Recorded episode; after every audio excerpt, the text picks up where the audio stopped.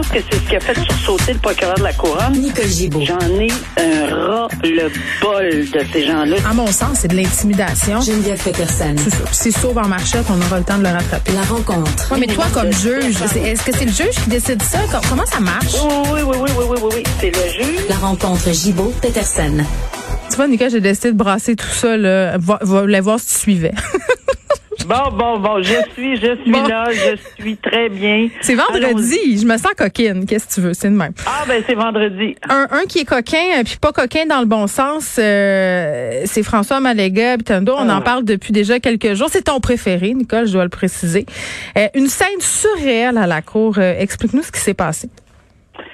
Oui, écoute, j'essaie de suivre moi aussi là, comment ça, ça procède. Parce qu'évidemment on a compris là qu'il voulait pas porter de masque, donc on l'a mis en détention, là qu'il revient, il, il arrive avec les le- la détention, il est mis dans le box des accusés, il n'y a pas de masque, euh, ça n'a pas l'air à personne, au contraire, on l'installe sauf que euh, je dois dire que j'ai vu, parce que quand euh, quand les gens témoignent, ils témoignent pas de masse. Ça peut arriver, là. C'est correct, là. Il n'y a pas de problème avec ça. Mais, mais bon. Euh, par contre, euh, bon, il y a eu tout un scénario. Il y a quelqu'un qui se présente, euh, qui dit qu'il est un ami, qui va y trouver un avocat. Il y a un avocat. Euh, on suspend tout ça. J'ai, compris. Cette personne-là, c'est une figure euh, euh, connue également de, de lui ou de, de du, du mouvement, puis que elle est très très en faveur de tout ce qu'il fait. Puis bon.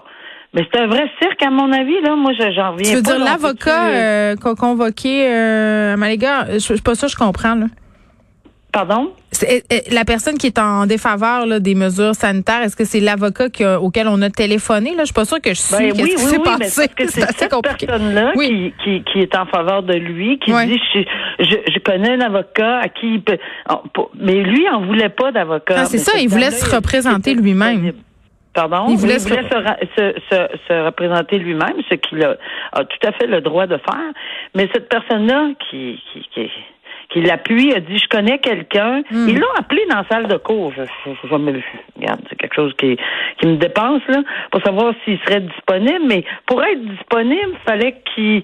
J'ai compris que Monsieur euh, Amalega dit que bon ben il faut que ce soit un avocat qui est contre les mesures sanitaires parce que euh, je peux pas y faire confiance là si euh, Là, je sais plus où est-ce qu'on s'en va avec ça. Là, j'ai aucune espèce d'idée. Je- J'essaie de comprendre avec le journaliste qui est présent sur les lieux, puis ça a commencé le procès. Donc, les, apparemment, ça se déroule bien, mais je trouve ça un peu mou euh, comme comme, comme justice là, parce que en ce moment, à mon avis, là, c'est garde. Il y a des mesures sanitaires, faut les appliquer Mm. pour tout le monde.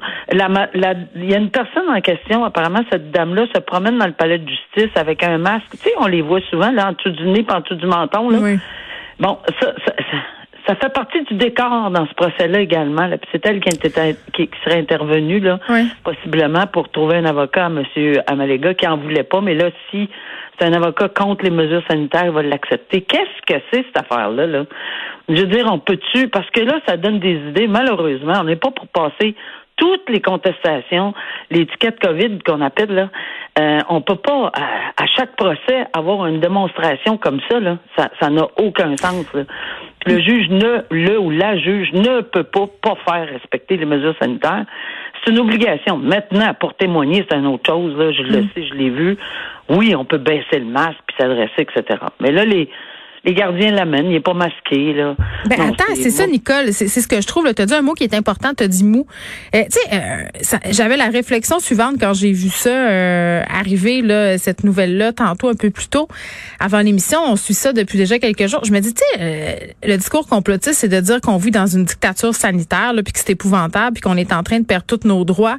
La preuve qu'on vit pas dans une dictature pantoute, là, Nicole, si M. Amaleka était dans une dictature, s'il voulait pas se soumettre au règlement, là, il serait jeté au cachot, là, puis on n'entendrait plus parler. Là, on l'accommode, on l'emprisonne entre guillemets pour parce que bon, on, on respecte son son son droit de pas vouloir porter de masque. On est on est en train de faire perdre le temps de la cour et l'argent des citoyens pour l'accommoder. Fait que c'est assez la preuve qu'on n'est pas d'une dictature, hein? On l'a accommodé beaucoup, beaucoup, puis on l'accommode encore ce matin, puis on a quand même voulu parler à l'avocat par Ben oui, téléphone. moi, J'ai déjà fait exceptionnellement ça. Une fois, je l'ai vu à la cour parce qu'on était dans une situation très, très, très particulière. Mais là, on parle pas là, de juste résister aux mesures sanitaires. On parlait de quelqu'un qui avait des problèmes sérieux de santé, etc. Mm. Alors voilà, tu sais, mais, mais, mais on parle vraiment de quelque chose de fondamental. Pas ici, là. Bon, qu'est-ce qu'on pourrait faire pour vous? Y a-t-il un menu là qu'on peut y donner ben, à Donc, on n'est pas d'une dictature. Moi, c'est la conclusion. Non, on n'est pas dans une dictature. Absolument pas. On va voir comment ça va se dérouler. Mm. Apparemment que ça se déroule selon ce que je viens d'avoir comme dernière nouvelle il y a une minute, ça se déroule, me dit-on, passablement bien. On a passablement bien. Mais quand même, on a pris le temps de, de faire un procès aujourd'hui. Je comprends qu'il était détenu, puis qu'on essaie d'accélérer, etc. On mm-hmm. verra le déroulement après, par la suite. On va revenir sur cette ben, il va en avoir d'autres, là. Il va en avoir combien d'autres, là? Il y en a 35 000 d'étiquettes, là. Ben, imagine-tu l'argent, l'argent qu'on perd avec, c'est une perte de temps, une perte d'argent. C'est rire du monde, c'est rire du système. Mais. Mais le système lui doit ça. Exactement. On va lui donner. Exactement. On revient sur cette triste histoire, euh, Nicole, euh, Émile Martineau, ce jeune homme, euh, bon, qui est décédé le mercredi soir, euh, qui a été happé mortellement par un, véhicule. Le chauffeur a pris la fuite. C'est un jeune homme de 16 ans. Puis honnêtement, je, depuis que je regarde ça aller, là, je me demande si je vais être capable de t'en parler tellement ça vient me chercher profondément. Là, tu frappes quelqu'un, un ado, tu t'en vas. Euh, et là, il y a eu des, des ses amis là, à cette personne-là qui se sont réunis sur les lieux de l'accident et qui étaient sidérés. Là. Ben, c'est vraiment très, très, très bouleversant. D'abord, on peut pas s'imaginer quelqu'un euh, qu'on frappe le soir quelque chose. On laisse même pas un chien, on frappe même pas un chevreuil puis on s'en va, tu sais. Ben, c'est parce que au moins on vérifie, même si ça avait été un animal, on appelle, on se tasse, on appelle. Tu sais, on dit que mais mais là, euh, de toute évidence, là, il y a une raison à l'arrière de ça. Souvent, les motifs euh, en arrière d'une personne qui fuit, qui mm. fait un délit de fuite. Souvent, les motifs, c'est parce que c'est l'alcool.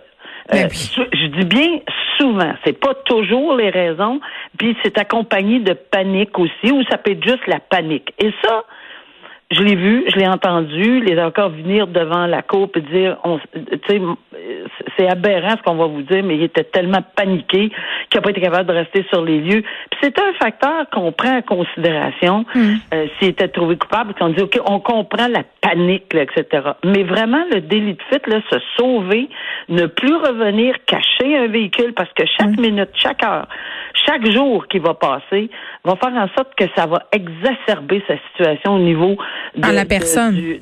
oui, parce que les, les facteurs euh, deviennent plus, de plus en plus aggravants. Là, tu peux pas te tu peux pas dire, je le sais pas. C'est partout là.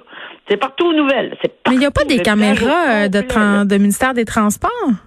Pardon? Il n'y a pas de caméra du ministère des Transports. Moi, si je me, je me posais ça comme question. J'ai aucune espèce d'idée. Euh, je connais bien Saint-Lin là pour, euh, pour, pour passer régulièrement, mais j'ai jamais remarqué. Oui, il y a plein de petites routes là, euh, dans cette région-là. Hmm. Mais c'est une enquête qui va être très méticuleusement faite. Ça, je, quand on on, on happe quelqu'un et qui, qui, qui, a 16 ans, ben, dans n'importe quelle circonstance, mais ici, c'est affreux.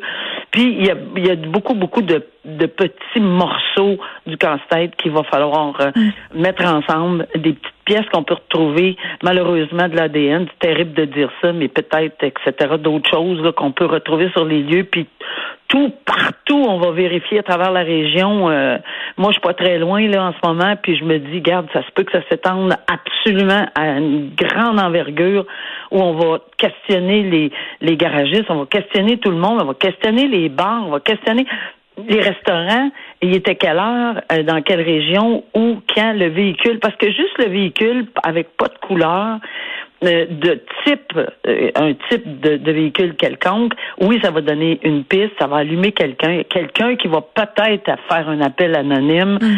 il va y avoir des choses qui vont dire, et on va le trouver. Maintenant, on va trouver le véhicule, mais c'est qui qui conduisait le véhicule? Qui conduisait le véhicule?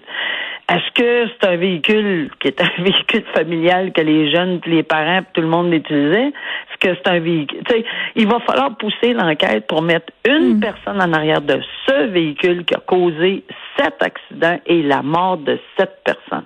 Oui.